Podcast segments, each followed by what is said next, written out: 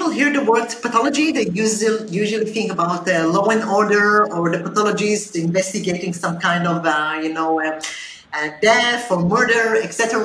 Uh, but um, and I was also thinking that. But four years ago, when we started uh, doing projects in digital pathology, I actually came to understand that pathology is actually the science of, I think, which actually cherishes life. Welcome to 20 Minute Leaders. Just sit back, relax, and learn from the leaders of today. It's a journey. Each one is different, unique, inspiring. Let's get started. This episode is powered by J Ventures, a community driven VC fund in Silicon Valley, in partnership with Lomitech and sponsored by Homeward Ventures, Hippo Insurance, Upwest, Hillel at Stanford, Leap, and Birthright Excel, and in media partnership with CTech. Welcome to 20 Minute Leaders, and let's dive deep into one of the most important verticals in the high tech sector pathology. Meet Chen Sagiv, the co founder and co CEO of Deep Pathology AI. She is also the founder of Sagiv Tech and Surgeon AI. Chen has a PhD in applied math from the Tel Aviv University, specializing in computer vision. She loves math and the mix of algorithms and healthcare. She lives in Ga'ash with her husband, twin girls, and two dogs. Chen Sagiv, welcome to 20 Minute Leaders. Thank you for joining me. Uh, thank you for having me, uh, Michael. Uh, pleasure to be here and uh, super excited to participate in your uh, show. thank you. I'm, I'm, I'm super excited and honored to have you here because the work that you're doing, you know, it's pretty rare that I get to sit with somebody that, that really, you know, the work that they're doing on a very deep level is changing paradigms and is changing ways in which we interact with the human body and thinking through humanity and, and, and how do we actually tackle some of the most challenging problems. And so, in these 20 minutes, I want to talk both about your, your experience with, with deep pathology and Sagiv Tech and Surgeon AI. Obviously, you're deep into the artificial intelligence space when it comes also to the human body and research. And, and I think it's going to be fascinating to understand first, you know, on a high level context, what is pathology? And then how are you translating AI technology to go and, and make, make a strong impact over there? So, Chen, take me a little bit through your journey up until deep pathology, and then we'll get into those fun subjects. Okay, great, fantastic. So, um, so I'm uh, I was born and raised in uh, Israel, and uh, from when I was a kid, I always loved mathematics. So when I uh, graduated from the army, I I was actually I, I was uh, adopting before, between uh, physics computer science and medicine. And uh, I was uh, lucky enough to be accepted to all. And then I said, okay, I'm afraid of blood and, and I, I, am going to cry all the time as a, as a doctor. So I cannot harm anyone with physics. So I did my first and second degrees in physics. And then I, uh, I was lucky enough to do my PhD in applied mathematics and in between work in Israel and the Netherlands uh, in um, algorithms uh, development in the medical domain, but not only. And then uh, 12 and a half years ago, um, my husband and I, so my husband Nitzan is from the uh, more business oriented field. He was uh, overseeing the business units from um, business perspective, sales, money, etc. So uh, we decided to join forces after raising twins who are now at 23. So after you raise twins, you know, running companies is just much, much simpler. and this is this is true. And uh, and uh, so we joined forces and started Tech as a process company, uh, specializing in computer vision and GPU computing at a time. Uh, I think that like um, six, seven years ago, the AI revolution really swept the industry, and we really shifted our gears towards uh, AI and computer vision. And also, uh, was some kind of an incubator to both Deep Pathology and Surgeon AI, which are both uh, product companies. Uh, so, uh, and I think Deep Pathology is more uh, matured, so uh, it's already alive and kicking, selling, and staying in, in, on its own two feet. And I think that if you like, I can also go into pathology. Please do. Okay, fantastic. So, uh, when people hear the word pathology, they usually usually think about the law and order or the pathologist investigating some kind of uh, you know uh, uh death or murder, etc. Uh, but um, and I was also thinking that, But four years ago, when we started doing projects in digital pathology, I actually came to understand that pathology is actually the science of, uh, I think, uh, which actually cherishes life. Because um, when people go through biopsies, for example, uh, so there's a tissue, uh, it's uh, sliced, it's colored because um, the, the, the, cells are not in, coming in colors. And, mm-hmm. and then the pathologist, the expert pathologist, is actually uh, looking at the biopsy to see whether there is cancer, uh, whether there is some kind of infectious disease, to give the diagnosis and also to recommend a treatment. And the role of pathologists is crucial in the diagnosis and in um, actually uh, providing the, the right treatment. And this is in uh, diagnosis, but also in pharma research, in developing new drugs to evaluate the efficiency and the toxicity of new drugs. You also need to evaluate uh, the, the, biopsies, and the biopsies could be in preclinical trials on animals or of actually, you know, in large clinical trials of humans, where you want to see how the drug is actually uh, working. And you need, in order to do that, to quantify different kind of cells, tumor cells, uh, uh, uh immune cells, etc. And all of this has been done analogically uh, in an analog way under the microscope where people were counting things uh, you know one two three four five and uh, the introduction of digital pathology is actually you know it was a game changer. And, and i think the introduction of digital information, you know, it sounds so trivial, trivial for someone from your generation because everything is digital. But yes. but you know, I, I was uh, listening to, to to records and you know, and they was uh, using the pencils to, to to fix my cassettes. So for me, digital is far from being obvious, and it's fascinating to see how digitation is invading so many fields in medicine and it actually is an enabling technology super super important because you cannot apply ai on analog information you need digitation and radiology was first then pathology and now surgery and I, am just thinking what will be next. I, I, don't know. I mean, all the medical data is being digitized. And this, I, I think that this is uh, like, you know, um, a revolution which is as important as antibiotics, as vaccination. Wow. It's, yeah, I, I really That's believe that. And I think it's fascinating to, to be a part, a small part of this uh, fantastic uh, revolution. So, how is this? Re- First of all, what, what how how is this revolution actually taking place? When is it taking place? Is it already finished? Is it are we where are we in terms of it? Both the digitalization, but but then you know what you're working on is actually the layer on top of the digitalization, right? Actually now data driven insights and technologies that actually help do research, not just through what we studied in academia from our personal experiences, but but through software that can look at millions of data points. So so what's happening? So, so yeah, I, I, think there's a lot going on. There's really a lot going on. It's unbelievable. It's the, the, ecosystem for radiology, for pathology, and now for surgery. I think it's booming, and still there is um, there is a gap between I think the state of the art technology, which is you know just unbelievable and what is happening in real life. And I want you to address three points here. The first thing is the enabling technology, the, the bringing IT to the medical world is far from being trivial because it's not, uh, I mean, IT issues which are so like fundamental, the bread and butter in so many domains, they still need to make their way into, uh, so they did make their way to the radiology because in radiology with DICOM, things are more standardized. But in pathology, uh, most pathology labs in the world are still not digital.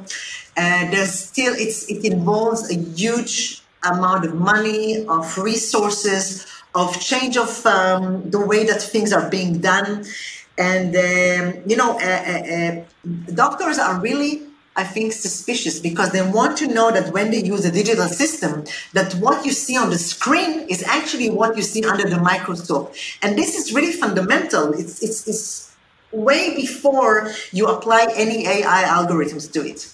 And, and, and I think that um, to, to make a revolution, you really need to go with the medical uh, doctors so that you are flowing, you are within their workflow, you're not interrupting their workflow. So the digitation in the Western world in pathology labs is still something which is uh, needs to be completed. When it comes to surgery, so I'm talking about laparoscopic surgeries where you actually, the, the surgery is being done when the surgeon is looking on the screen. Now, these videos of the surgery are just not existing after the surgery is over because nobody is archiving them, uh, nobody is using them, not for AI, not for nothing.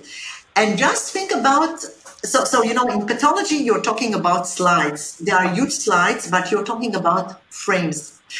In surgery, you're talking about videos. So just think about the amount of information that you want to archive. It's it's unbelievable. So so just building a reasonable infrastructure in terms of archiving solutions, of in terms of uh, uh, uh, smart video summarization techniques. This is like a, a fundamental uh, infrastructure which is still being built. It's not it's not over yet at all. Now, once you have a solid enough infrastructure, you can start thinking about algorithms, AI, computer vision, all these good stuff. And and, and while I know so many companies, both in Israel and in the US, in, in, the, in, the, in the Scandinavia, in India, uh, which are by competition, but are part of a very thriving ecosystem. And, you know, there are such huge tasks to be solved that no single company even a, even a large company, no single company can actually provide solutions to all the problems that medical uh, profession has to offer. So I strongly believe in an ecosystem which uh, that that can communicate that, so that as a physician, I will be able to say, okay, I need one, two, three, and I can, and all these solutions can interact with each other. So my vision is not only to have great solutions of my own company, but to be to, to have solutions which are smart enough to integrate into a, an ecosystem. And this is, I think, there's still a gap here because it doesn't make sense that you will have to really. Um, right now, it's the, the, solutions are out there. Some of them already have FDA approvals, but it's very difficult to have them in the usual routine, in the usual workflow. And I think this integration is a big, big challenge. And the first thing is, I think, to, to really see um, these solutions as part of the routine work of the physicians. So our vision in deep pathology is to bring AI capabilities to the hands of the doctors. Because the way that we envision that, AI should not be in the sole domain of computer scientists, of engineer, of data scientists, but AI tools should be available uh, as, as, as, as, I don't know, as, as a very sophisticated computer uh, or, or uh, to, to, be, to be part of what pathologists or surgeons or radiologists can actually work on, explore, investigate. Because uh, in, in, in our vision, the, the right way to move forward is to join forces between the AI experts and the domain experts, being that pathology, radiology, or surgery. And all these such, um, uh, let's say, working together can really bring meaningful uh, and and and the uh, you know and uh, and the um, results that you can actually implement in practice. And so today, what is the balance like for you between you, being you as a physician, you as an entrepreneur, as a researcher, as a visionary and a pioneer in a field, which what it sounds to me from your description, we're really just beginning, right? We're really in the roots of, of where we're going to end up. And so, so it, it's, it's a lot of responsibility that you're also taking on yourself to, to, to run through with this domain. And, and, and so how do, how do you balance all these different characteristics? Um, So, so I think it's an excellent question. I think you know, I think that uh, moving towards balance is uh, is you know is is a life mission uh, in, in, so many uh, levels, personal levels, professional levels. I think that here, in order to um, to really balance out things, I really I strongly believe in communication. So, I I I I, I know, you know fantastic people who come with superb ideas, with superb capabilities, but only uh, by um, really understanding the needs. Uh, so I think that for me, uh, someone when coming from mathematics and from algorithms, mm-hmm. I need to really understand the problems, the language, the the, the, the, the, the, the mindset of the medical doctors. Otherwise, I, I, I, I, it doesn't make any sense to make a technology which is not rooted in a real clinical needs. On the other end, I strongly believe that the clinicians should at least understand a little bit about the technology so that they I don't expect them to start writing in PyTorch or you know in TensorFlow or whatever. Um, but they do need to understand the principles, the limitations, the way to evaluate things, and the way to be critical.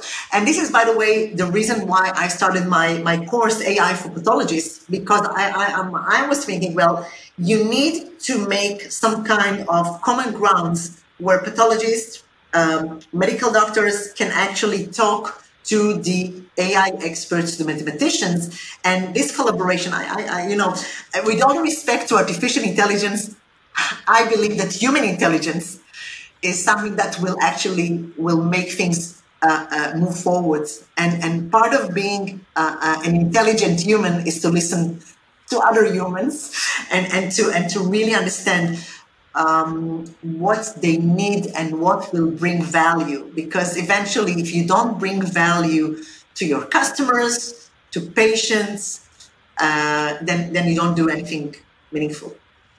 Now, is artificial intelligence already making a, a dramatic impact on pathology and research today?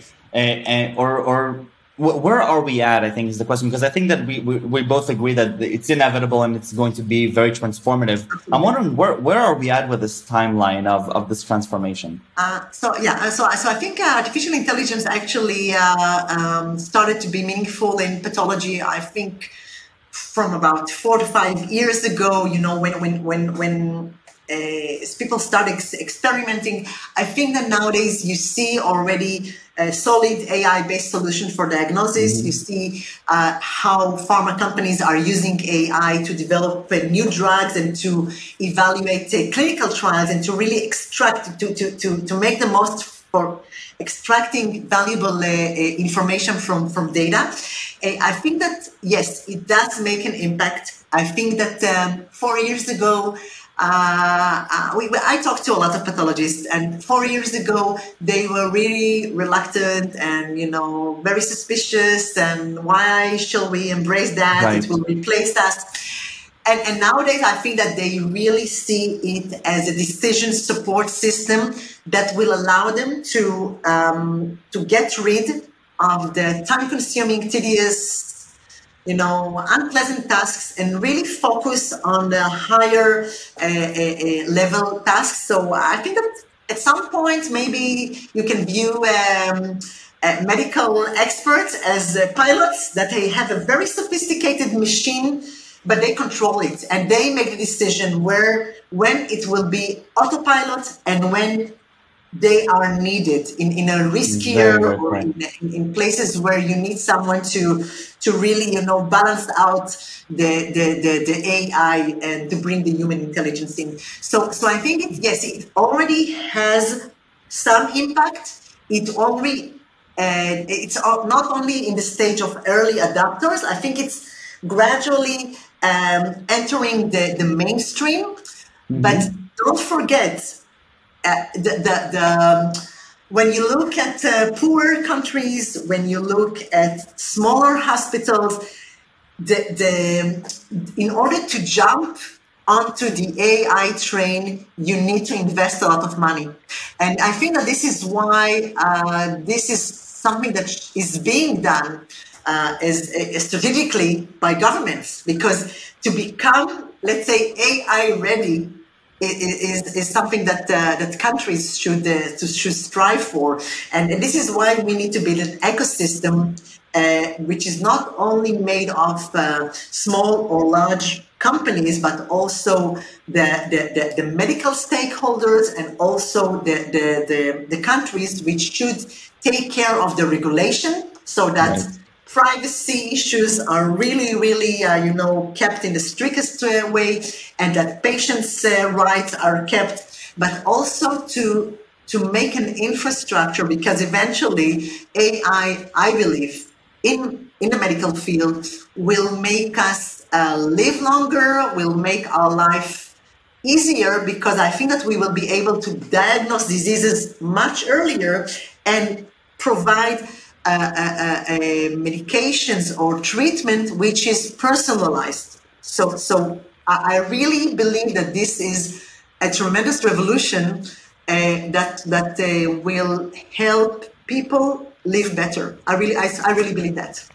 I, I love it, and I can, no, I think the beginning of the conversation, you helped answer my question of what fa- what fascinated you growing up, and I think you just answered my question of what inspires you today. Uh, thank you for everything, uh, and stay safe and stay healthy.